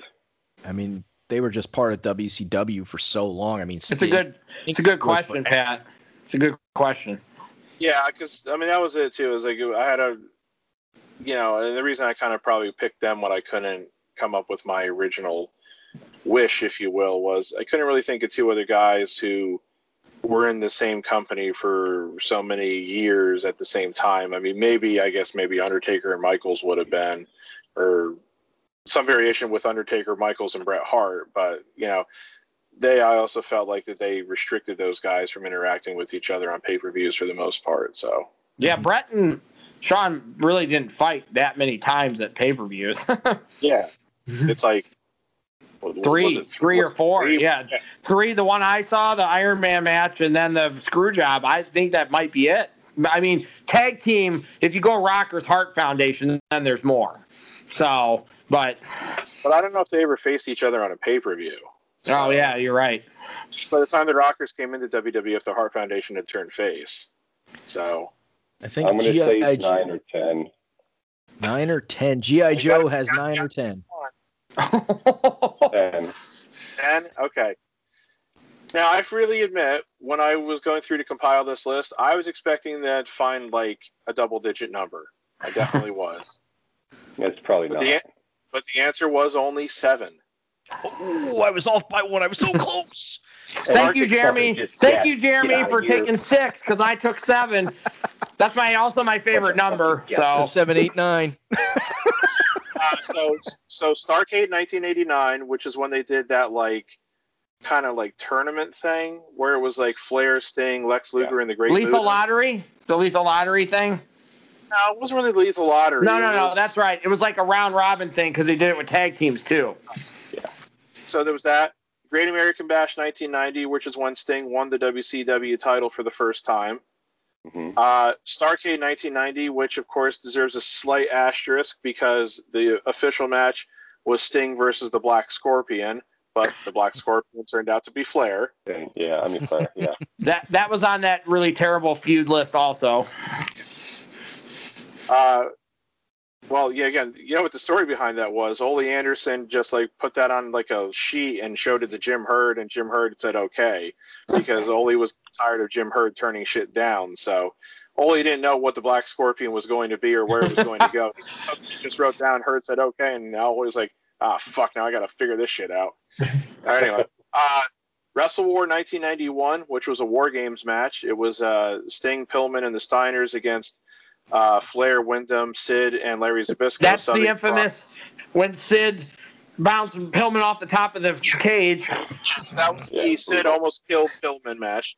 Uh, Then he almost killed Uh, himself jumping off the ropes. Yeah, uh, that was many years later, but anyway. Yes. Uh, World World War Three, World War Three, 1995, which was like right after, you know, Flair had turned on Sting and the uh, the Halloween Havoc tag match. Uh, Starcade 95, it was a triple threat match that also involved Lex Luger, where I think it was the winner got the title shot, which I believe Flair won because I think Flair then beat Savage. And then the last one was Spring Stampede 1999. It was a four corners match where Flair came in the champion, and Sting, Hogan, and DDP were the challengers. hmm Randy Savage was the special referee, and that's where DDP finally won the WCW title. To great fanfare from the fans in attendance who were happy to see the guy who had been the only one to consistently stand up to the NWO finally win the title, and then they promptly turned him heel. WCW in 1999, folks. So seven Yeah, times. And seven times, and like I said, I was honestly surprised it was only seven times. I just I figured think there had to be. I think I, I I can pretty much guarantee you if you throw the clashes in there, you get to double digits. you could very well. I did not look at the clashes, but yeah, there's there's a very good possibility. Yeah, I would agree with that. Well, I mean, they uh, fought at the first, or no, that was yeah, they fought at the first one, right? So All right. So, gentlemen, do you have anything to add to our wonderful talk about great feuds or terrible feuds? I the the list I looked at had Triple H versus Scott Steiner as the worst feud of all time. I don't even know that one, so that must have been bad. I'm pretty, sure, I'm pretty sure they fought at the Royal Rumble when I went in 2001. It was it was, uh, it was 2003. It was like right after Steiner Oh, I'm sorry. They, I'm sorry. When I that's when I lived in New Hampshire. So yeah, 2003. I was at that Royal Rumble. it was right after Steiner re-debuted in in uh, WWE in late 2002. That They match brought was him a in as- pile of shit. They, they brought him in as the face. horrible. They wrestled each other at the at the 2003 Royal Rumble. They had a match which can only be described as terrible. Yes. especially when they especially when that was followed with an excellent Chris Benoit Kurt Angle match. Uh, but then what did they decide to do after having a terrible match at the Royal Rumble? Have they another decided one. to have another terrible match at No Way Out the following month, and you know it it was bad. Supposedly, the word now is that Steiner was suffering from some injuries which hadn't fully cleared up. So it was like, then Then then why then, then why? Why did you do it? So And this is yeah. this is the incarnation of Scott Steiner as Oh, Big this is Papa Dump. This, This is Big Papa Dump. this is this is uh this is Big Papa Royd Scott Steiner.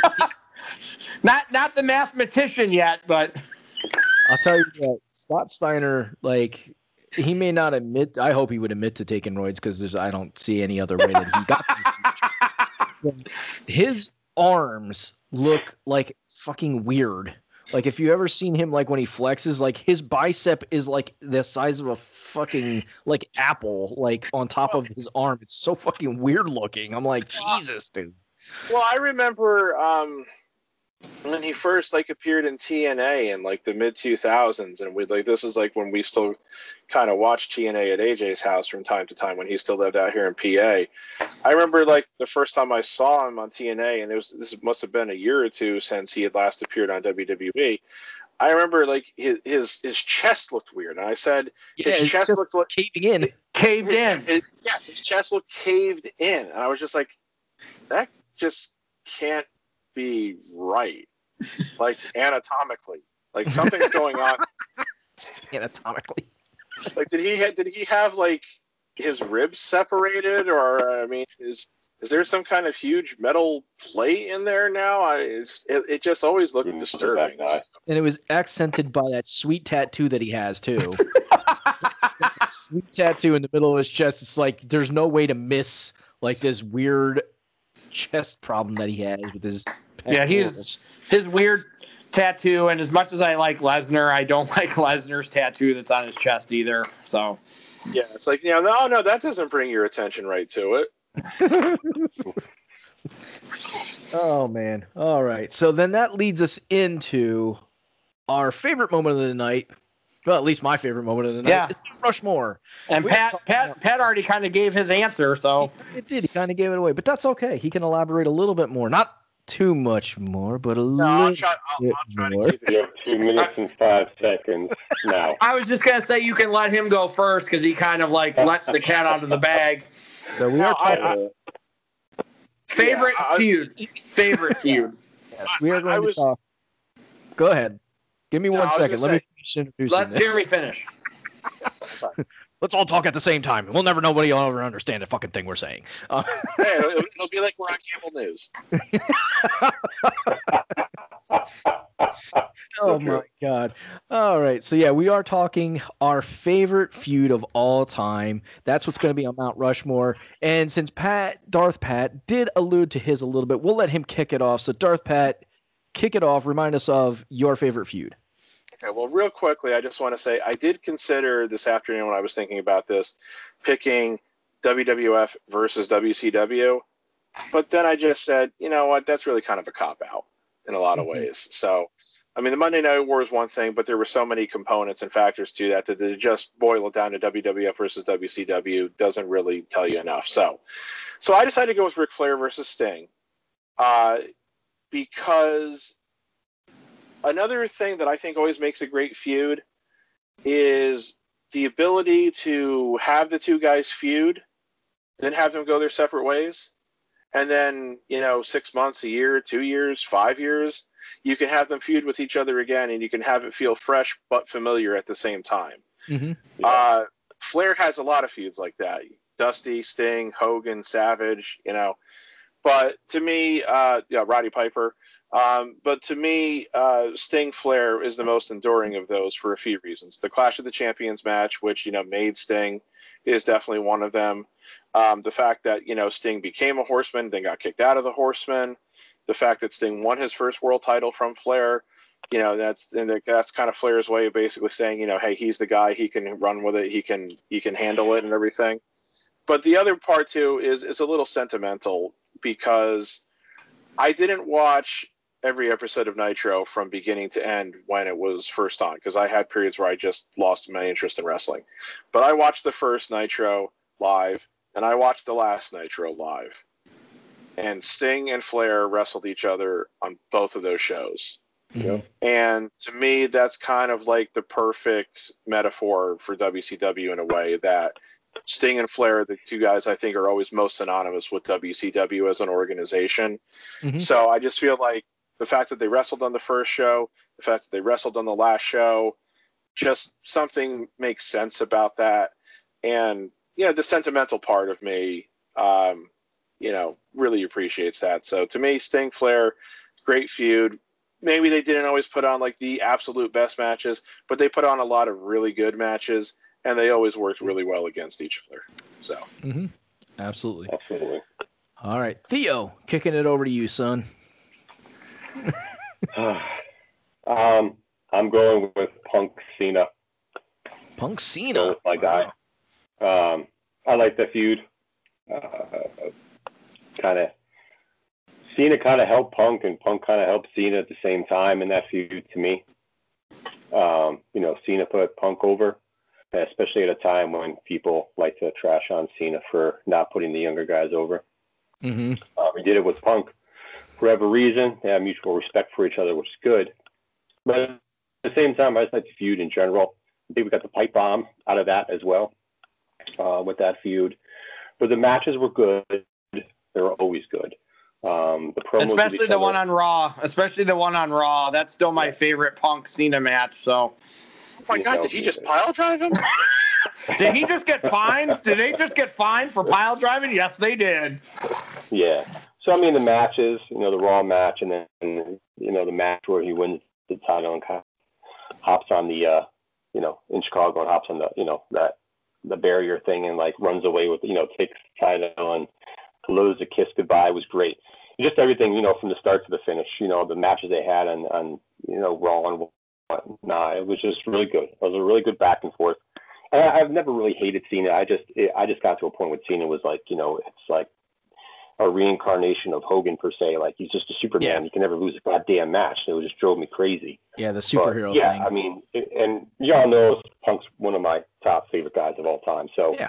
and you know, he's one of those guys who, of course, also was on the indie circuit for a long time. So it was, you know, that's that's kind of a, a bonus, you know, for I- me to see him go from there to, you know, to that point. I th- I think that Punk was the first person that Cena feuded with where he was like in some the light bulb went off and he's like okay and this, this was just the start of it you know years later he was that first person I think Cena feuded with where Cena's like all right I need to change some of what Yeah. I'm doing I can't keep doing the five moves of doom anymore I've got to change my repertoire and he's he started doing the whatever the famous are off the ropes. Like he started incorporating. Then when he fought Cesaro and Owens, he like it went up and up. But I think Punk was the first person that Cena feuded with, where he's like, okay, I got to change some of what I'm doing to to be relevant. So I think Punk.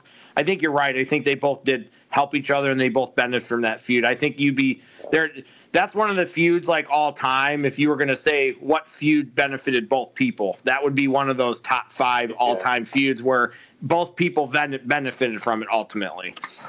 Yeah, I, I, I, I would like what you were saying. Like it made Cena better because I think that was really at the point where people were really at the height of their getting sick of Yes. uh, winning all the Super time. Like, Cena.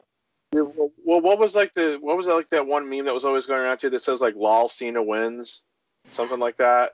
Because it's Yeah. like you know, like how he might be down for a minute or two, but then he still end up winning like every match. And um, you know, maybe he didn't always have the best opponents in some of those years, but he did feud have some of his feuds with Orton in there and, and Edge. So, yeah, I think you're exactly right. I think Punk both made Cena realize he had to step it up a notch himself, and that you know he did have to you know take his losses like everybody else at times too. But uh, yeah, again, I really think it just it just helped you know elevate Cena's game. So. Yeah, absolutely. All right, kicking it over to you, AJ. I'm going last tonight. Joe was Joe was half right when he he said he threw out one name that I'm going to use in my my NXT feud that I'm picking. So uh, I am going to take Johnny Gargano and Adam Cole. Um, those three guys probably had the best three match set I've ever seen, ever, and it happened by accident. That's that's the thing about this that makes this more special to me is it Ciampa got hurt. So Ciampa had the belt, he got hurt. So Adam Cole was the next best guy.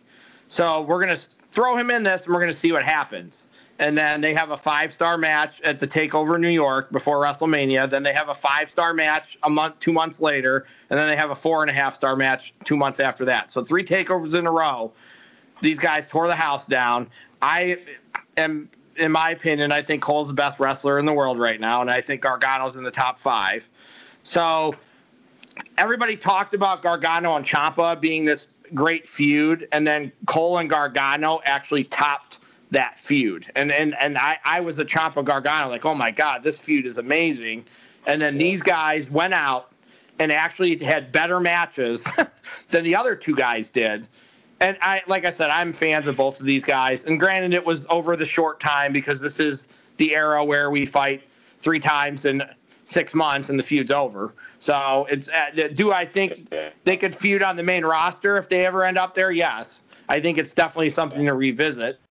So, but the and and two of the matches were two out of three falls matches. So to do two out of th- to do two of those two out of three falls matches and get five stars. One of them was like you know a normal match, and then the other one the stipulation changed each fall.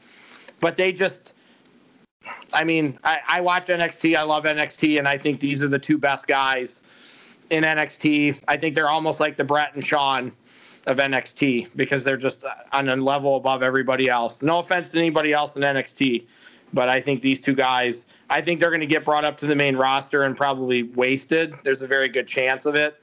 So there's a boatloads of talent, especially now that Gargano's turned heel and it's like a whole new thing has opened up with him where he was even he wasn't even good as a face. Like his character was mediocre. He was terrible on the mic as a face. Now he's a heel, and this is the best Johnny Gargano I've ever seen, ever. and these are two other guys. Joe was alluding to indie darlings. These are two indie darlings who've who've made it. so All right, so I am going to go back a couple years uh, to when I probably enjoyed wrestling the most, and that is, and I'm sure AJ's gonna probably already know this. You guys I probably already know, know this, I already know. but it's gonna be the Rock and Stone Cold. Like that was when I was really heavy into wrestling. That was my favorite feud of all time, and you got to see it go back and forth, back and forth for years. You know, it wasn't constant. They all they weren't. It wasn't like Rock and uh, Stone Cold three years straight. You know, they all they did is fight each other. No, there was breaks in between, but then they go back. There would be different reasons why they were fighting. You know, but the the story was always good. It was always played out well. Those two could really feed off of each other. They both were really good on the mic. I mean, there was nothing. I can't remember a stinker match. I can't remember a bad promo. I can't remember a bad reason why they were fighting. Uh, nothing didn't at that point in time everything made sense and why they were going back to Rock Cena. Um, you know, it was all good, and you had so many different things that played into it because Vincent McMahon was still in the picture hugely at that point in time. So, and we talked about this, so that's why I'm not going to go crazy with you know this thing, this thing, this thing. But for me, it was just um, because I was a Stone Cold guy. I still am a Stone Cold guy, and I enjoyed his podcast when he was doing that. And I've gone on the network and watched his, you know, his uh, the Stone Cold whatever they call it. I think is the Stone The Cold. Broken Skull sessions. Yeah, the Broken Skull sessions. So I I've seen those. I enjoy those. Um, it's a little watered down from his podcast because he could be more open on his podcast because it wasn't a WWE thing, but you know, it's just that was just it was money. There was nothing that they could do wrong with those two and put in when you put them together. They they were just money all the time. Yeah, you're 100 percent right. It was crazy. so that was that's my feud of all time. I didn't mean to allude to that so much earlier. I thought you were going to take the Nation versus DX. So Uh, I was thinking about it, but when I really thought about it, I was like, it's it's got to be Rock Stone Cold, and it's okay. I don't mind that we talked about it earlier because it's it was just a great feud overall. It was it was you know just one of those things that's timeless. all the you know all the ones you guys said were all in the top 10 of ones I saw. I just figured the the the most recent one I saw on any list was Daniel Bryan versus the Authority. There was nothing after that on the list. So none of this Wow. NXT stuff, none of that stuff was even on any of those lists and some of this stuff deserves to be on there. Like I said, it's hard to compare a 6-month feud to a 10-year feud. It's really hard, but wrestling has changed. Yes. So Yeah. it's it's it's just it's very different. And Joe's at least seen the Cole Gargano matches, and he knows they're legit. So like they're, I know Pat doesn't like NXT and it's harder, but those two haven't- guys. It's not that I don't like NXT. It's just that I just don't watch it. Yeah, I didn't see those. I've seen the Ciampa Gargano matches, but I didn't see any of the Cole Gargano matches. So, but all right. So just to recap our Mount Rushmore of favorite feuds, we have Ric Flair versus Sting, we have CM Punk versus Cena, we have Johnny Gargano versus Adam Cole, and The Rock versus Stone Cold. Those are some pretty damn good feuds. So if anybody has a chance, go back. If you have the network, go back watch those. If you have YouTube, find them on YouTube. Watch them. Watch some matches between those guys in their in their you know during those feuds. They're they're they're just they're money matches. Almost every one of those is money matches. I have to actually go back and watch cole and gargano so i can uh, see what everybody else has seen so. Adam Cole, baby. yeah adam colby that still gets the crowd hyped there's nothing that gets i, I can't think any else thing that gets the crowd everybody wants to say that when he says it But before we uh, before we run out here, um, just to kind of throw this in there, you know what feud I just realized nobody made mention of at all tonight? Hogan Piper. Uh, yeah, I mean, but, I, but think I about had it. it written down. I just It, it was. It's one that they did in WWF in the '80s and was like the feud that literally led to WrestleMania one. Then they did it again in WCW in the '90s, but with the roles reversed. You know, it's like I never forget when Piper came out at the end of Halloween Havoc '96. You know, for that I mean- promo. Hogan beat Savage, and he's like, "You think they would have cheered for you so much if they didn't hate me so much?" I mean, what- And then they did it True. again when they were both in WWE in 2003. I mean, obviously, it wasn't really any good at that point, but it's just that they kept you know, it was something that they knew people would. I mean, we didn't mention the fabulousness that was Warrior Hogan in WCW. So That's it. Well, we'll, we'll, we'll leave that one alone. I know I'm being sarcastic. I know. we're talking about like best when we're talking about best of feuds, worst of feuds. For best of feuds, we've got Hogan Warrior WWF, and for worst of, Hogan Warrior WCW.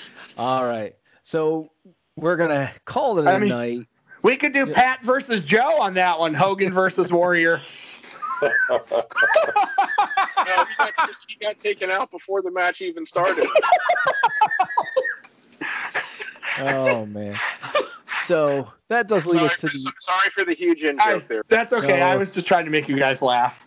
All right. So that does lead us to the end of our show. We want to thank everybody for watching. Once again, we love doing this. We have a lot of fun doing it, and we hope you have a lot of fun listening to us banter back and forth and, and just share some of our great memories from wrestling uh, and that because we do enjoy it. Um, tune in next time where we talk about who the hell knows what. We could be on a live session. Who knows where we're going to be when this actually airs, but. Um, tune into the next time because it'll be a lot of fun. We hope you do. Um, and until that next episode, well, enjoy yourself, and we'll see you on the next episode.